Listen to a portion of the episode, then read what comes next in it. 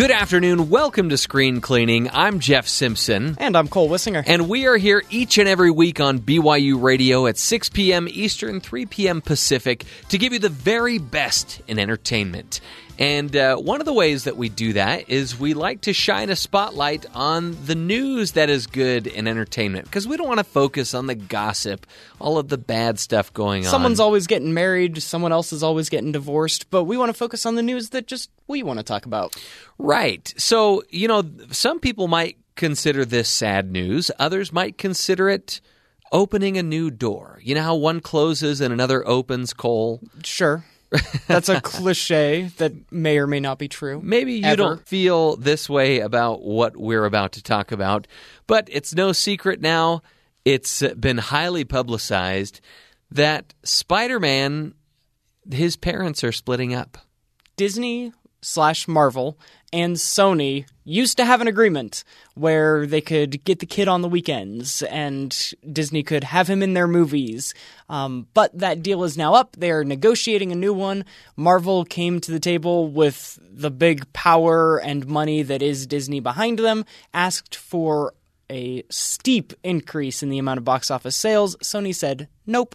And now it has blown into this large media rolling stone that cannot be stopped of people complaining and wanting Tom Holland back in the MCU and oh the world is coming down and really they're still negotiating. Yeah, folks. I mean, don't you think there's like an 11th hour opportunity that, you know, they can strike some sort of a deal somewhere down the line? I don't even think we're at eleven o'clock yet. It's like six in the afternoon. Okay. I- they, the first wave of negotiations has ended. We're still talking. All right, all right. So all is not lost, people, especially when you consider uh, Spider Man Far From Home is being re released over Labor Day weekend to give you an opportunity to catch four minutes of additional content.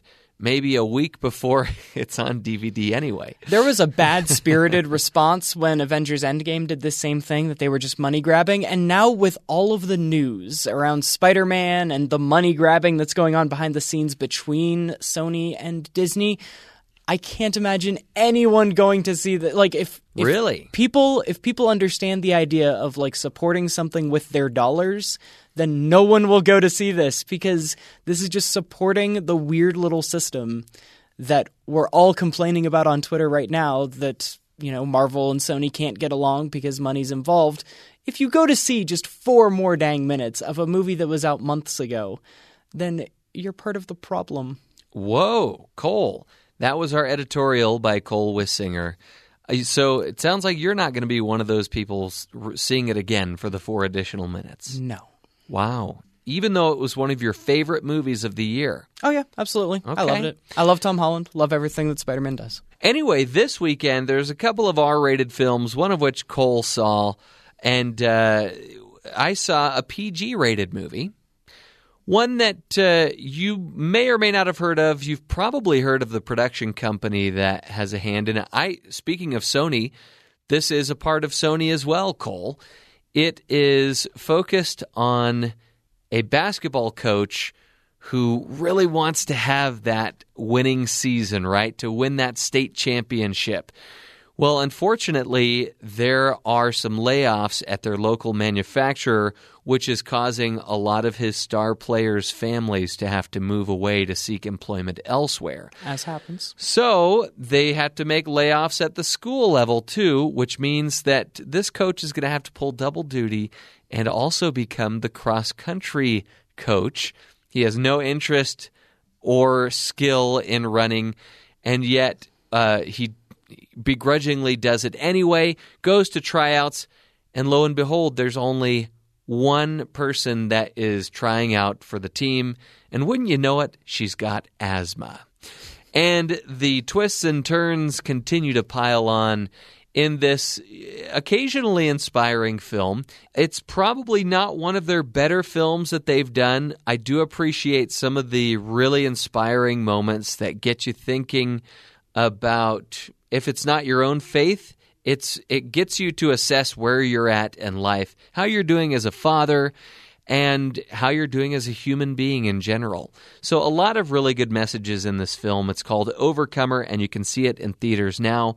Lastly, Cole, I wanted to close up this CNN docu series by giving you a few more chances to answer some trivia questions. So we left off last week with the 60s. If this is the last episode, are we doing like 50s through the silent era? Well, they didn't. There, there was not like a specific range, but basically, you get everything from the 50s back. Pre, and they're they're not calling it the 50s or the 40s. They're just calling it the golden age, which Okay. gives you an idea of how Hollywood feels about its old movies. Okay, They also saved the best for last. Right. So, Cole, you would have appreciated the time that they spent talking about the Universal horror films. they talked about how this was a, um, a time for audiences to escape the depression, you know? And uh, here are a few trivia questions for you, Cole. Can you name the first feature length animated film? Snow White and the Seven Dwarfs. That is correct, Cole. 1939? I'd have to look that up to confirm that, but you got the movie right.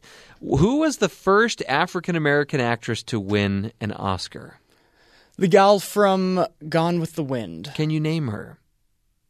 I should be able to. Hattie not sure. McDaniel. Yeah, I knew it started with an H. Hattie McDaniel. Uh-huh. Um, and what was considered the greatest year for film that ever was? We know your favorite year was 1999, but what was on this special anyway? What was considered the greatest year for film ever? I guess I spoiled it earlier by trying to guess when Snow White came out because I'm sure that they said 1939, which That- is when The Wizard of Oz, Mr. Smith Goes to Washington, um, Gunga Din, Gunga Gone Din, with the Wind. Gone with the Wind. They all came out that year. That is correct, Cole. Now, this actress was the first actress to get five Best Actress nominations in a row. She was also considered to have won the first consolation Oscar, and she was considered the Meryl Streep of the pre World War II period. We Okay. talked about her a couple weeks ago on the show in a different part of the show. Interesting. I don't think I know. Bette Davis. Oh, Betty the Davis. star of Whatever happened to Baby Jane? Right, for which she also got an Oscar nomination. Well, there you have it. They closed the book on the movies, and uh, yeah, I thoroughly enjoyed it. And it, again, it show, it goes to show you that Hollywood still holds a place in their heart for the older films that really got things going. So there you have it. When we return here on Screen Gleaning, we are going back to school as so many kids and adults are doing these days. And uh, we're gonna we're gonna review some films about people doing just that, going back to school. That's up next on Screen Gleaning.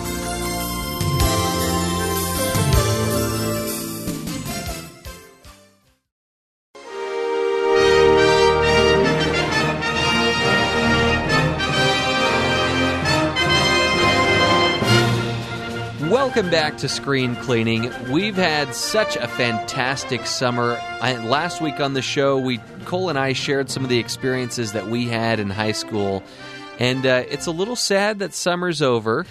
But uh, we're going to be discussing films that feature uh, people going back to school, and not always in the way you think. You know, you think of people going back to school either to continue their education or going back after a a, uh, a fun summer. Not always the case.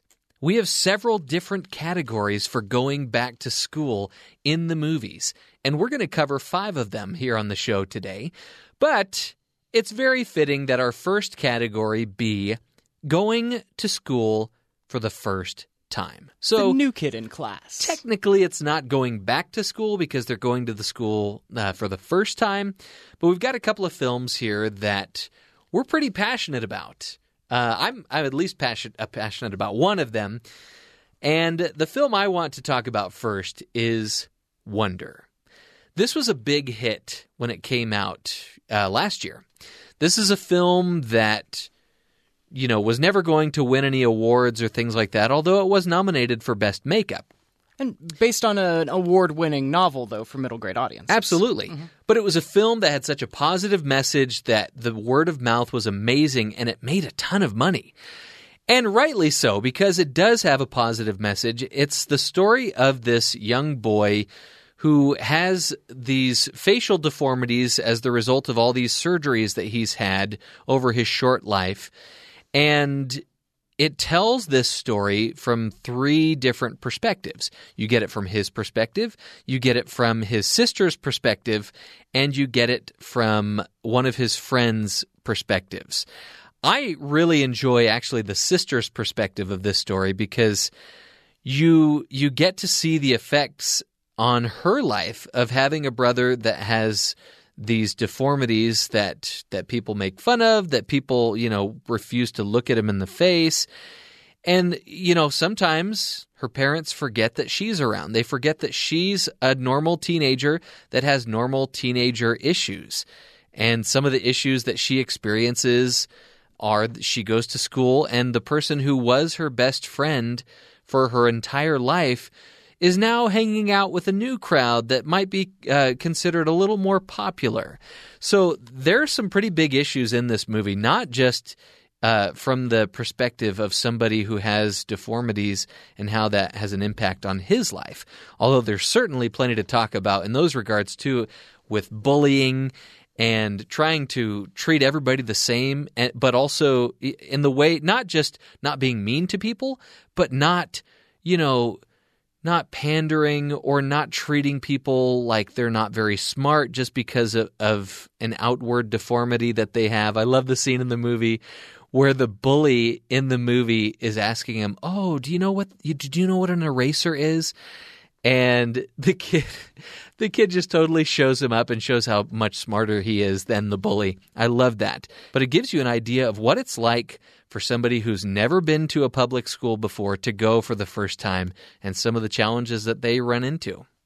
So, from a storytelling perspective, I really enjoy that because when you're the new kid in a school, you already feel different. And so, your movie takes a kid that is that looks very different even more so than just being the new kid and makes them deal with all of that.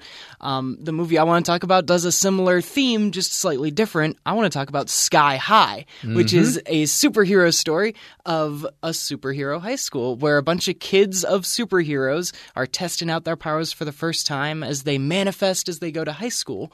But our hero has not had his powers come out yet. And so he's mm. a hmm. new kid to a school, but he's also a little bit different as well.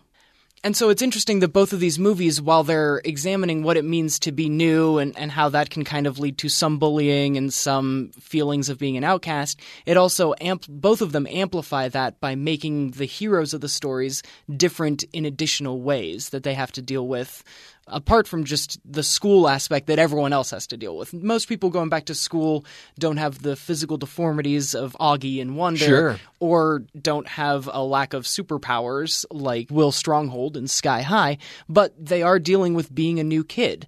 And so this is how movies can kind of show us in a really obvious way the challenges that everyone has to deal with, even not in the exact ways. And I'm really glad you brought this film up, Cole, not just because my kids ask for it all the time. They really love this movie because it's fantastic. But it's a perfect movie. It's also about expectations too.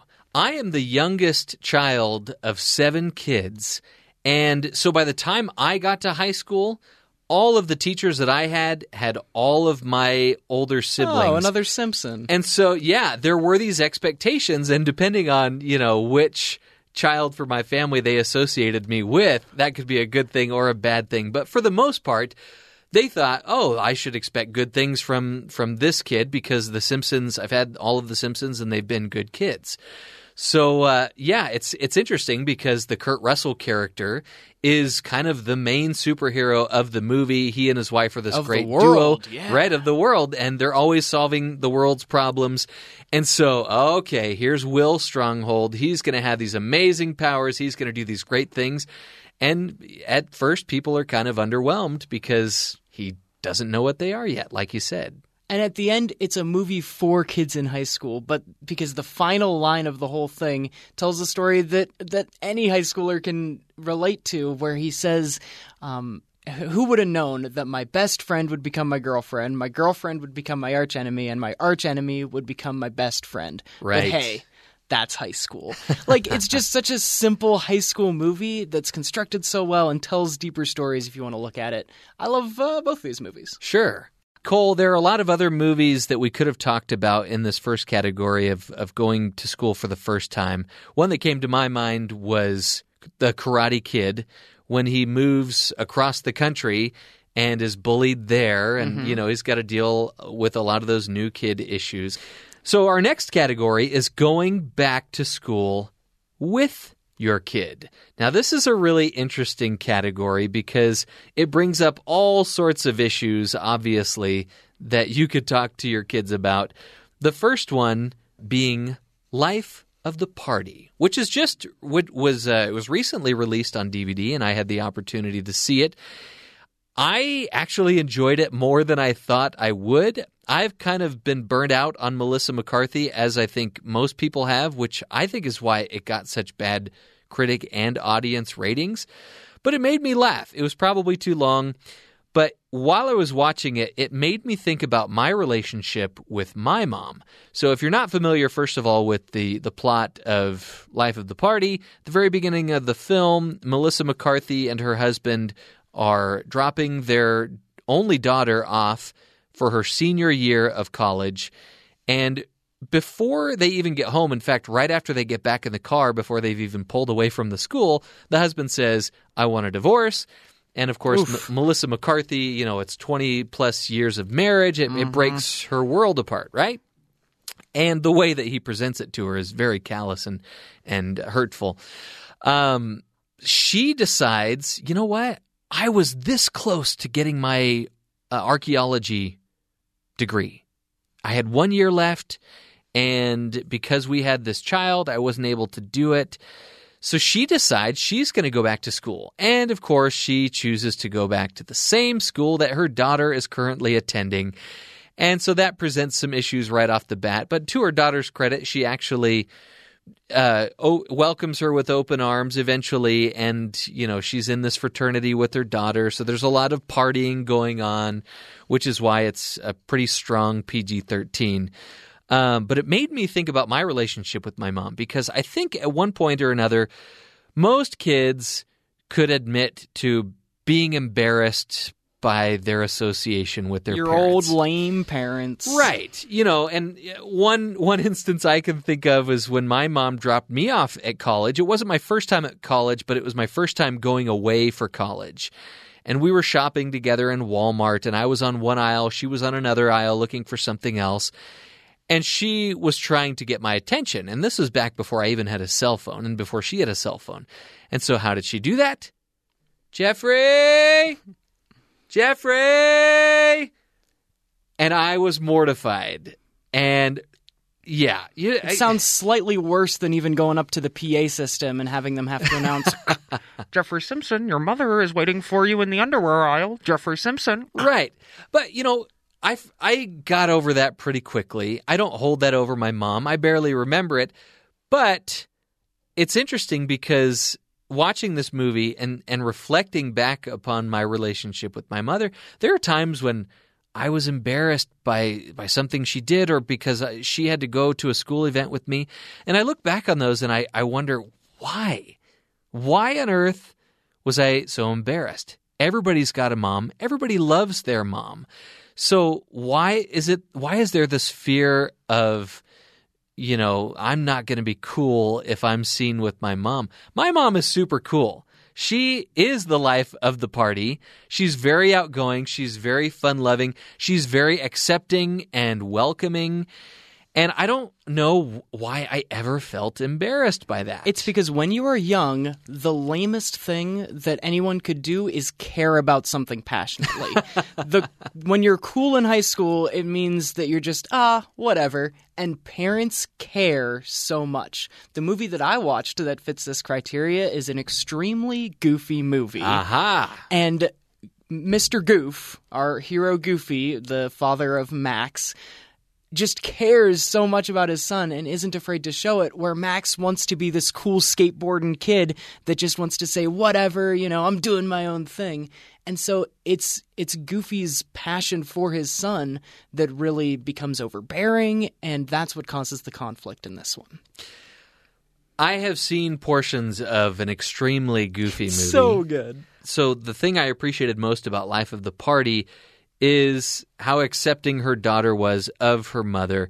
I liked it more than I thought I would, and I'm so grateful that it made me look back upon my my memories of my mother and appreciate her a lot more than I did maybe at the time. That's what that's what both of these movies kind of go for in a weird kind of appreciation way um, of seeing what it's like to go to school with your parents. An honorable mention could be Back to the Future, That's where right. Michael J. Fox gets to go to school with his dad and mom, but not in like the embarrassed "oh these old people are here with me," but in a he went back in time to see what they were like. And had to kiss his mom. Right.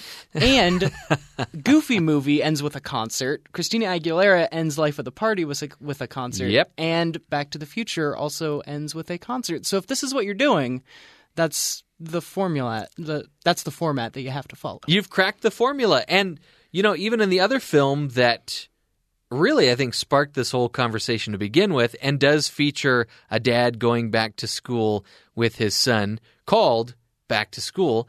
That also features a musical performance of Twist and Shout sung by Rodney Dangerfield himself. That film is also PG 13, but be ye warned, it is 80s PG 13, and that's all we'll say about Yes. that. So that is our second category, uh, going back with your kid.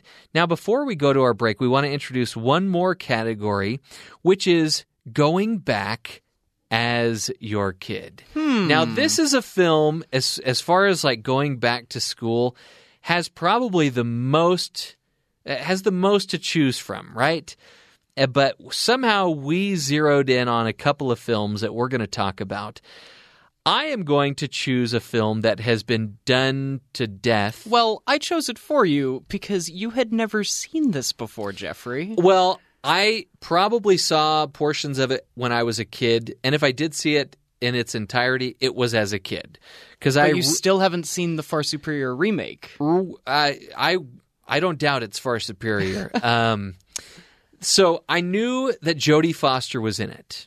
Okay, and we're talking, of course, about Freaky Friday. We're in the body swap portion of the program. folks. Right. And this, even in 1976, was not an original idea. I found out later on that another film, the film that you're going to talk about, was actually a book from like the 1800s, and then it had been made into a film several times before it got to the film that you're going to talk about.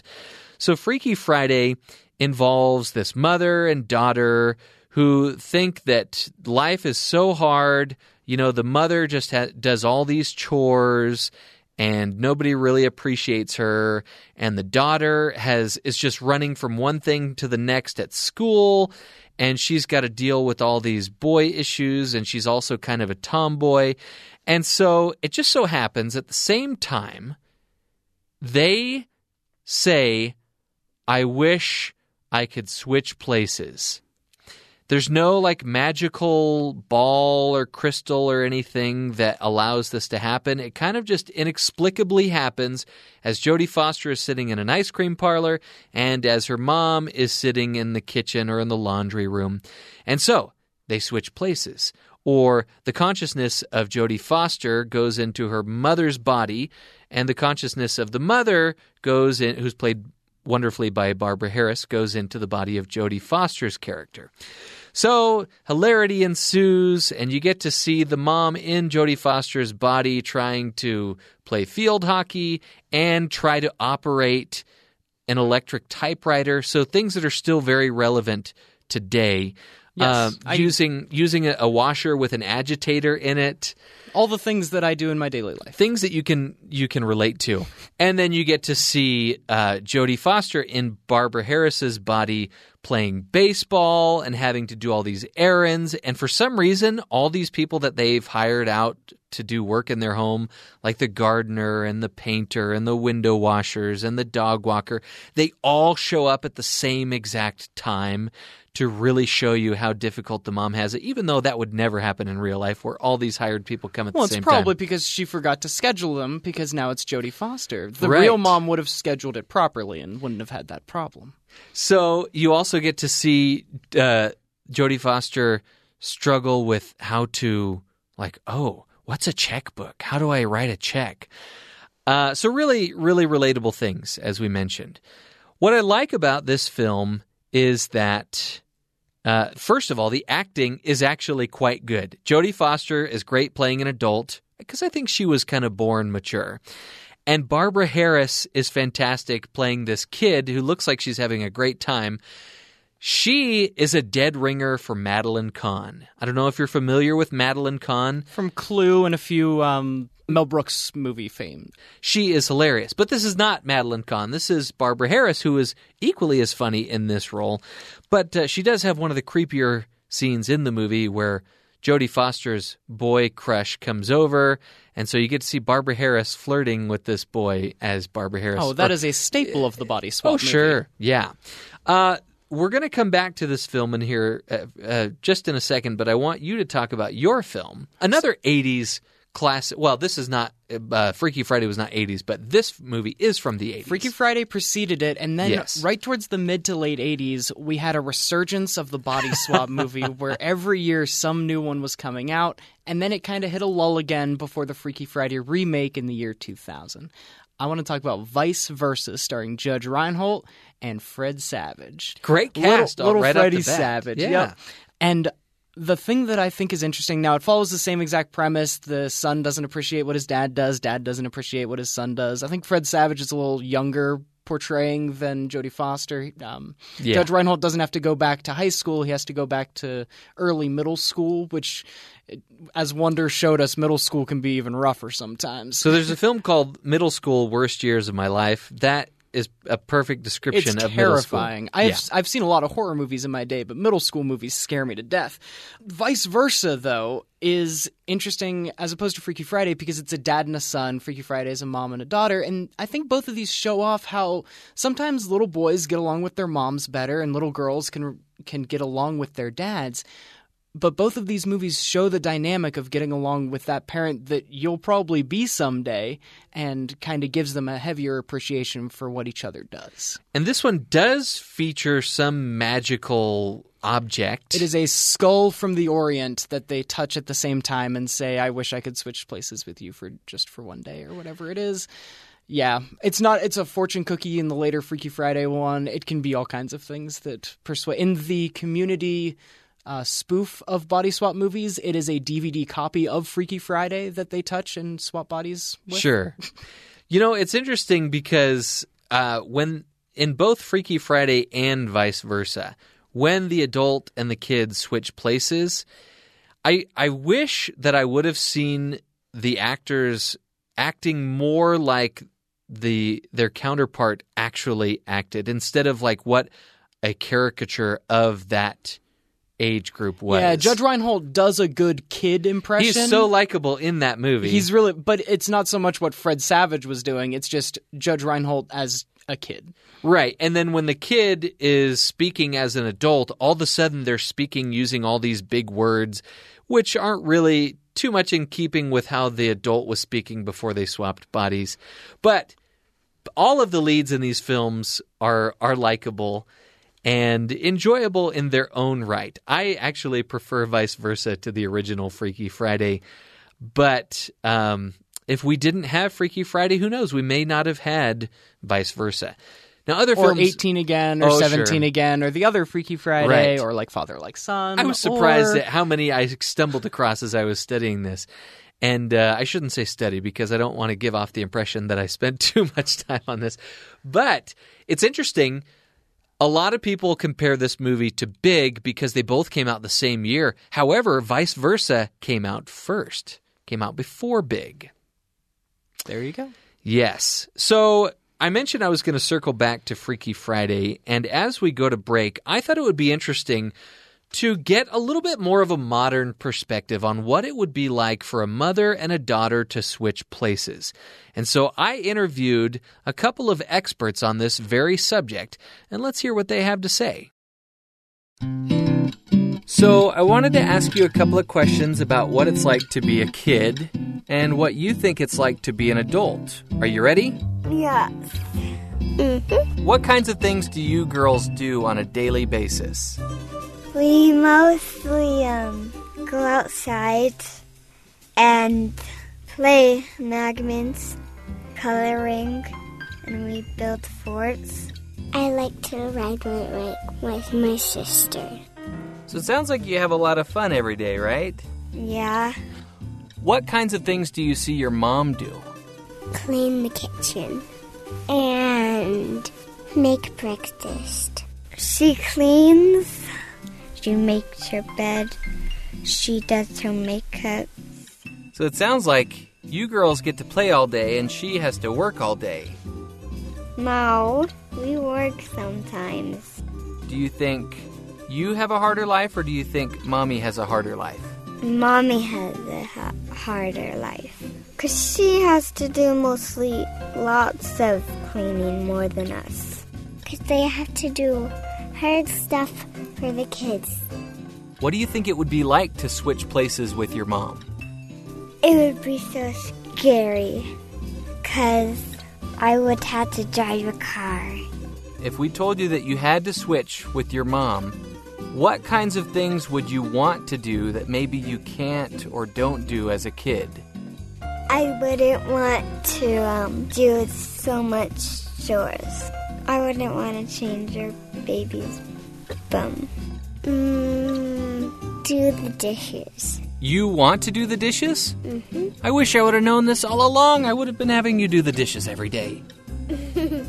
would you rather be a kid or an adult? A kid. A kid. So I can play. What is one thing that you would say to your mommy if she were here with us right now? Would say, I love you, mommy. Oh, back to school, back to school, to prove to Dad that I'm not a fool. I got my lunch packed up, my boots tied tight. I hope I don't get in a fight. Oh, back to school. Welcome back Back to to Screen school. Gleaning, and this is our very special Back to School edition, as you can hear from that clip from Billy Madison, a film that Cole said he doesn't think he laughed once during his viewing. I'm sorry. I I did not grow up with Adam Sandler a part of my life like you did, Jeffrey. Sounds like you need to go back to comedy school. Ooh. Sorry, that was a low blow for a movie that is kind of lowbrow. Anyway, I particularly enjoy it, but that's me, and I happen to think it's one of his three good movies. Before the break, we mentioned going back to school or going to school for the first time. We talked about going back with your kid, and we talked about movies that feature going back as your kid. Uh, Freaky Friday and vice versa with Judge Reinhold. What a great name. I could say that name all the do long day. I think that's day. part of the reason why we decided to cover that movie is so you could say Judge Reinhold. Judge Reinhold. And I love this is a little side note, but uh, if you want a great role from Judge Reinhold, take a look at Arrested Development, where you get to see Judge Reinhold as a judge, the Honorable Judge Reinhold, in a reality show that he they put on. It's very funny. Yes. Now we're going to be talking about going back to school as an adult. And the reason that it's just as an adult is because we decided not to make uh, undercover back to school its own category, although my pick does feature an adult going back to school in an undercover capacity. And there are very various reasons for doing that, as we've learned from the movies. Uh, the reason that my protagonist goes back to school undercover is because he is a witness to a crime. He's a stockbroker, and he's got two other friends that are going to be testifying against this client, and they are both killed. So he, as he's being pursued, decides, I'm going to look up my aunt and my cousin. And then he decides to go back to school as this skunk haired, hip kid. This is in the 80s, mind you. I think it was 87. Okay. And, you know, the funny thing is, while we were watching it, my wife and I were saying, he looks just as old as the other kids. Which is good because some of these other movies that that we could talk about aren't as believable, but he was just as believable as an as a high school senior in high school as some of these other kids. Now, the film is called Hiding Out. Right off the bat, I'm going to say that this movie should have stayed hidden.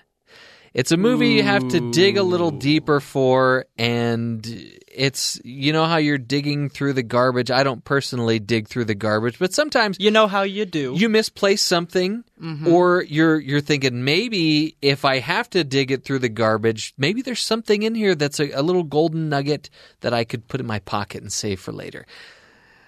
I don't dig through the trash. I want to make sure that that's uh, said once again. But if you did have to, this is one. This is like the rotten apple core that you throw off to the side. That's not going to do you any good. We make an effort in Screen Gleaning. You can't say we don't try to find movies that everyone's not just talking about and see if they're uh, worth talking about. And sometimes they really are, and other times they're not. Right. And this is not. This is nothing that you will see in our panning for good segment.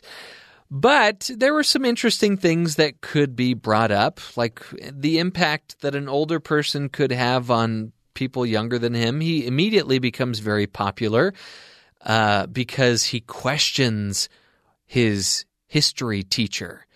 And from then on out, kids like him. They gravitate toward him. They want him to run for office.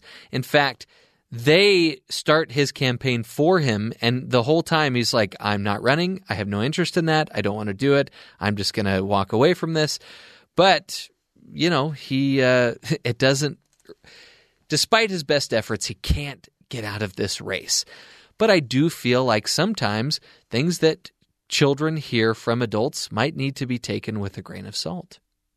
What do you think about that, Cole? I think that the movie that I watched also has a little scene where our main character is questioning what the teacher's telling him, questioning the motives of a little red dog in his kindergarten class when Billy Madison Ah. is sitting there and everyone else falls asleep, and he brings his adult opinion to this um, first grade level picture book.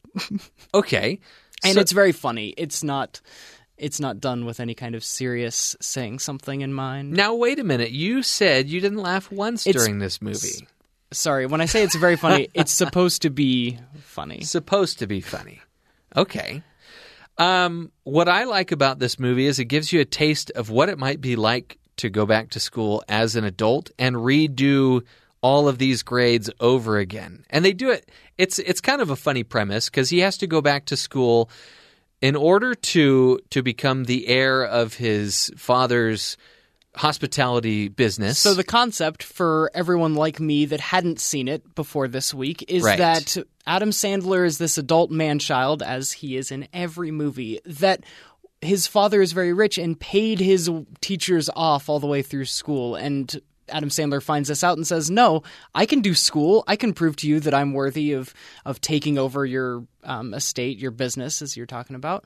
Uh, and so he goes back and gets two weeks for each class. Um, and so this 30 something year old man is in kindergarten, first grade, second grade, third grade, which is his favorite, fourth grade, fifth grade, sixth grade, seventh grade, etc. You know, it's interesting. We recently did uh, an episode about if we could have recast or or given this movie to a different director. I'm curious to know because you mentioned that you know you're not a big fan of Adam Sandler in this movie. Who would you have liked to have seen in this role? Well, the. I'm not an Adam Sandler fan, but I am a fan of dumb comedy, and Will Ferrell is normally at the starring role of the dumb comedies that I enjoy. I think seeing six three whatever goofy looking Will Ferrell have to interact with kids in almost the same exact premise, I would probably like more just because I lean towards his comedy.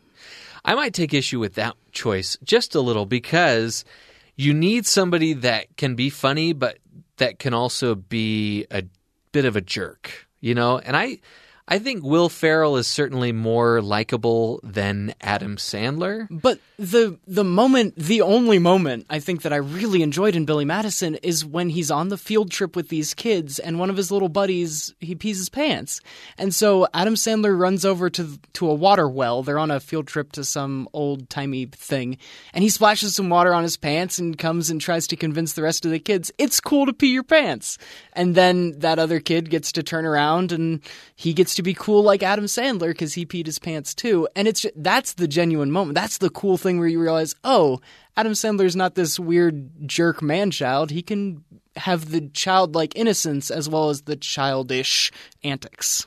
uh, we should mention some honorable This mentions is the for ca- this category. This is the category that comes with the most honorable mentions as well. Well, in the ter- in terms of uh, undercover going back to school, you've got, of course, Kindergarten Cop with Arnold Schwarzenegger going undercover as a kindergarten teacher. It's always funny to see really, really big dudes interact with really, really small children. Right. Which is also the funny premise behind The Pacifier, which True. isn't built around the school aspect, but Vin Diesel does have to conduct the school production of The Sound of Music for one of the kids that he's Sure. taking care of. And to a much lesser degree, and I emphasize much, I'm not a huge fan of this film.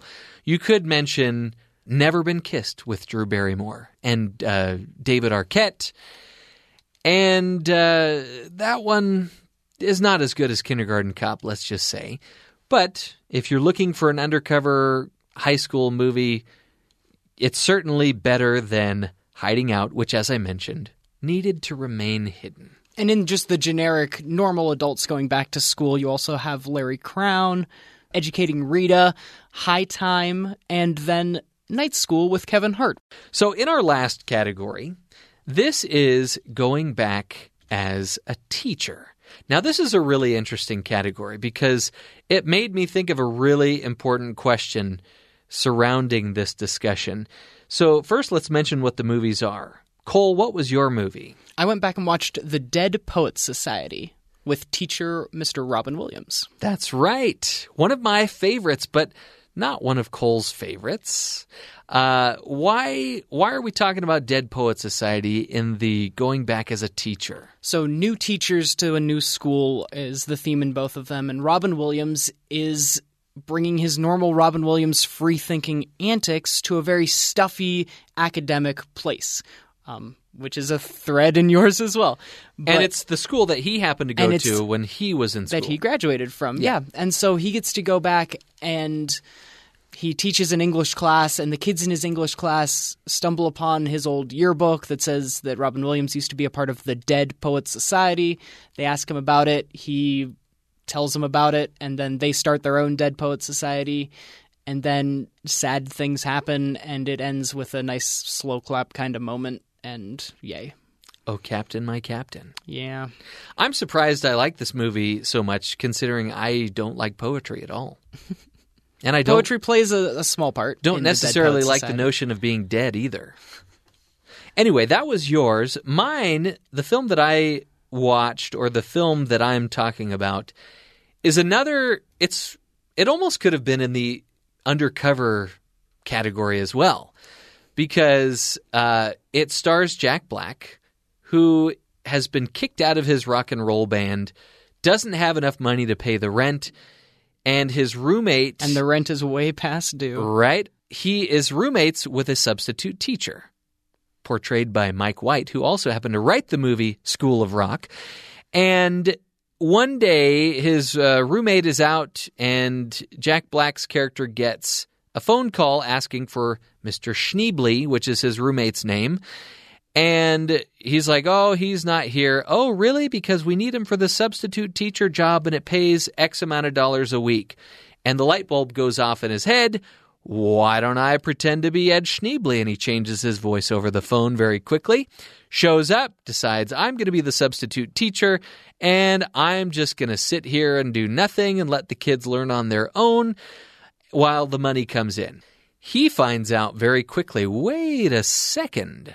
These kids are actually quite talented when it comes to music. I got kicked out of my band. There's this big band competition coming up. Why don't I recruit all these kids in the in the guise of learning to create this band with me so that I can compete in this competition and and win this prize and you know be able to pay my rent and not have to be a substitute teacher anymore probably.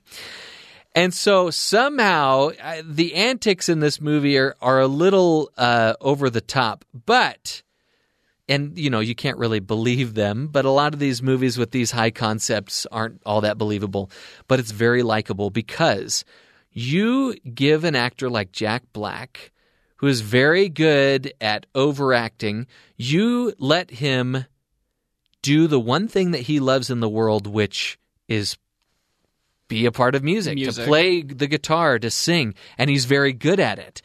Take one thing that somebody's very good at it and the one thing that they love and let them just run wild with it.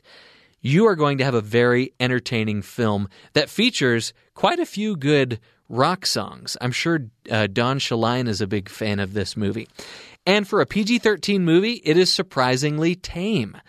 I almost feel good about showing this to my four and six year old. It's that tame of a PG 13 movie.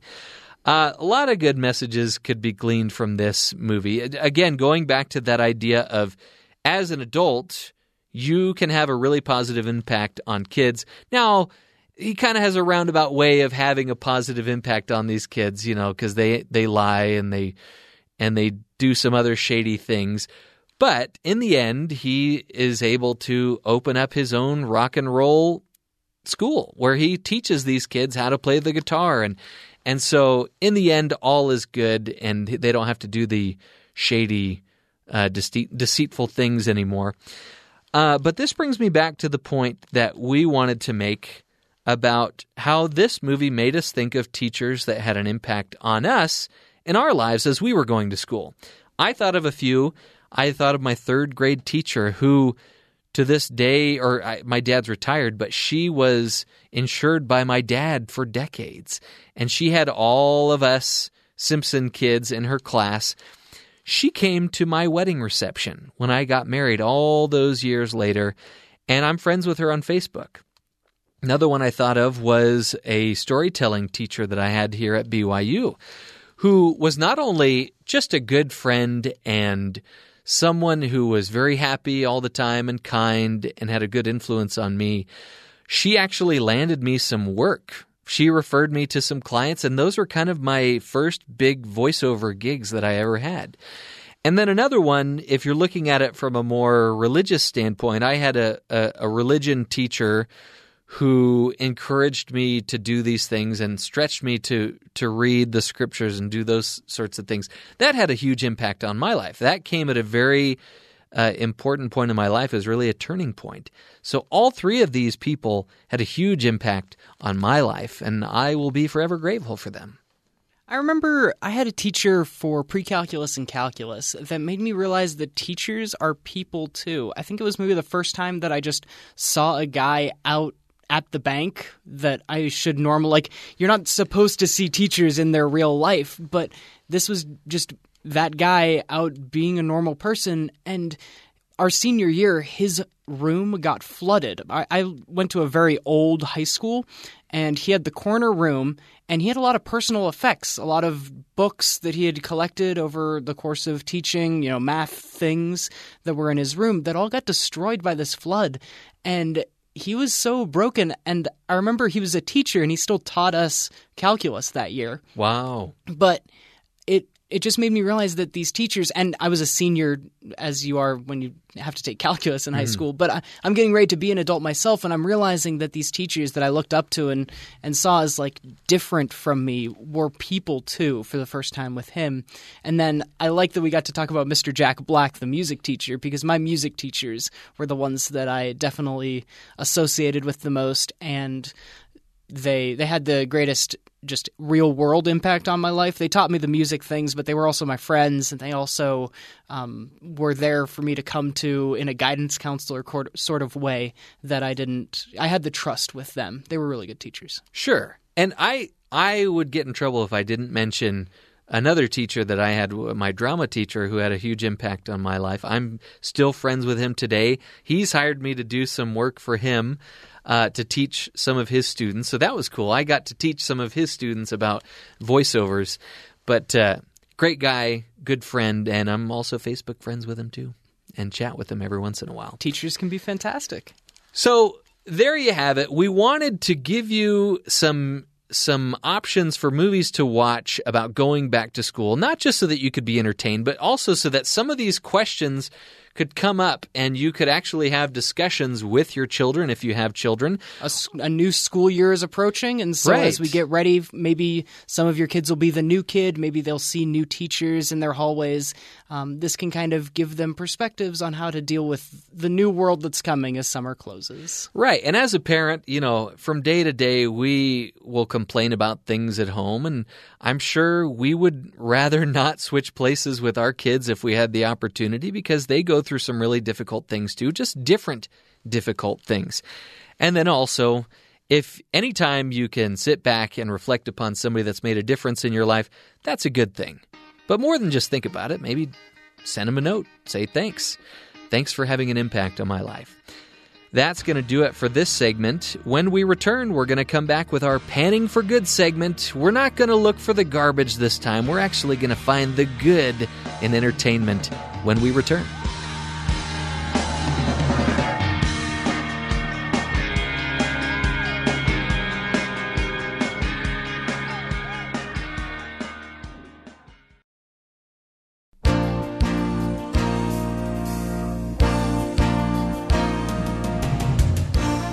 Oh, that's a sound we're not going to hear for much longer, Cole, because the summer is pretty much over. Yeah, spend the whole episode talking back to school, and now we get to just this little glimpse of summer. Talk about the summer movie box office, but it just it feels over now. I'm sad. It, you know, it's interesting because I think a couple weeks ago we saw the last film that we're going to see enter the top 10 for the summer, right? But studios are still releasing films. Last week, number one at the box office was an R-rated kids movie. Um, Well, it's R-rated featuring children. There you go. Not directed towards a kid audience. There you go. It won the weekend with $20 million, $21 million, which is the lowest debut for a number one movie all year since The Upside.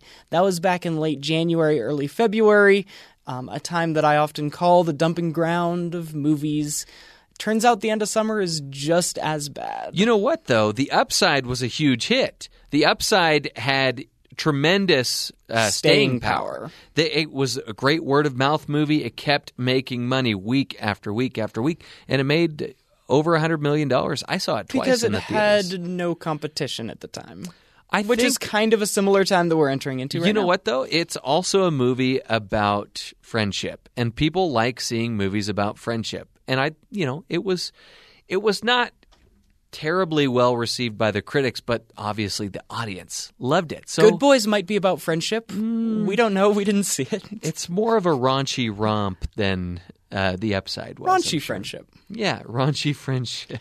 But next week, though, Jeffrey, is the time where we get to take a look back at all the good movies the summer gave us, all of the great moments and the times we had in theaters. We'll spend the entire episode focusing on this summer in movies and, of course, giving the final results of the little competition that we've had.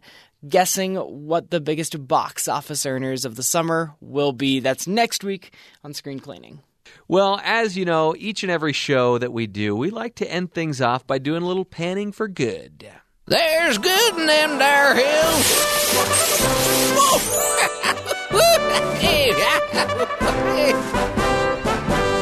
When we pan for good on the show, we like to dig a little deeper to find that little tiny nugget of goodness that you might not be able to find elsewhere. And we've got one that actually ties into the film Overcomer. And we, we already gave our review earlier on the show for Overcomer, but I wanted to highlight one of the actors from the film. His name is Cameron Arnett. He's 58 years old, and in the film, he plays a blind man who is suffering from uh, some severe diabetes. And he's made some really bad choices in his life. He's done some drugs. And it's interesting because this actor in real life made one really good choice that I think is just admirable. This is a man whose career was heading in the right direction. He was starting to get some big roles. And then, right before he was going to sign a pretty big contract, the uh, the people that were wanting him to sign the contract asked him, "Hey, would you be willing to do some partial nudity?" And hmm. this was a turning point in his life. he says that he had to make the decision am I going to choose fame or am I going to choose Christ? And he chose the latter. And he said when he made that choice, he lost everything. He, his agents dropped him. Everybody left. Friends left. He said, I was left behind by the world and by everything that I had. And this is from an article that I found on Fox News. And he says, but the act, or it says, but the actor's wife encouraged him years later to get back into the acting game. This time, he does projects that align with his faith and values, and he says, Now I have the ability to be myself everywhere and not have to compromise anything. That is fantastic. Those are the types of stories that we look for, and that is the entire reason we do this segment, Panning for Good, and really kind of the reason we do this show, Screen Gleaning, on BYU Radio. We're here each and every week. And you can listen to the show at 6 p.m. Eastern, 3 p.m. Pacific. You can download the podcast, download past episodes. We've got so many of them. And we'll be back here next week to give you the final countdown of the big summer movie box office report and see who's going to walk home with that big prize, Cole or me. I say it's me. I say it'll be me. Join us next week. We'll see you then.